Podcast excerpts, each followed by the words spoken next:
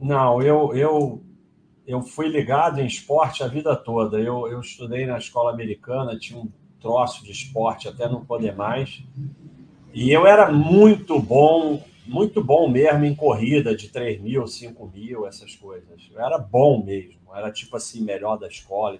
O resto dos esportes todos eu me esforcei, tentei e tal. Um jogava mais ou menos, outro melhorzinho, outro pior.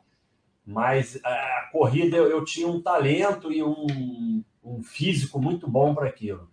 E na escola americana tinha esporte, Olimpíada, tinha tudo, então eu sempre fui muito do esporte, tanto que eu fui fazer educação física. E mas e nessa época eu não, não, eu não, não fui fazer esporte por causa disso, não. Sempre fiz, continuo fazendo, nunca parei de fazer. Teve épocas que eu fiz mais, fiz menos. Mas esse negócio da corrida eu fui mandado diversas vezes para para o Flamengo, para não sei aonde, que me indicava o professor da escola, porque eu ganhava na escola. E aí, mesmo lá, eu me lembro, com, sei lá, 13, 14 anos, lá no Flamengo, eu ganhava dos outros garotos lá do atletismo.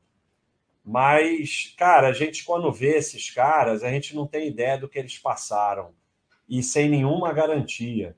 Chegou uma idade, sei lá, 15, 16 anos, que, porra, vou ficar dia e noite treinando essa porcaria, aí tem competição domingo, aí sábado tem que dormir cedo, aí não sei o que, sério de barra, não sei o que lá, eu chutei aquilo pro alto e que se dane. Então, é, é, quando a gente vê os caras, a gente não tem ideia, eles perderam a vida deles nisso, a gente começou a treinar desde garoto, perdeu a vida toda treinando aquele troço. Mas o esporte foi a vida toda.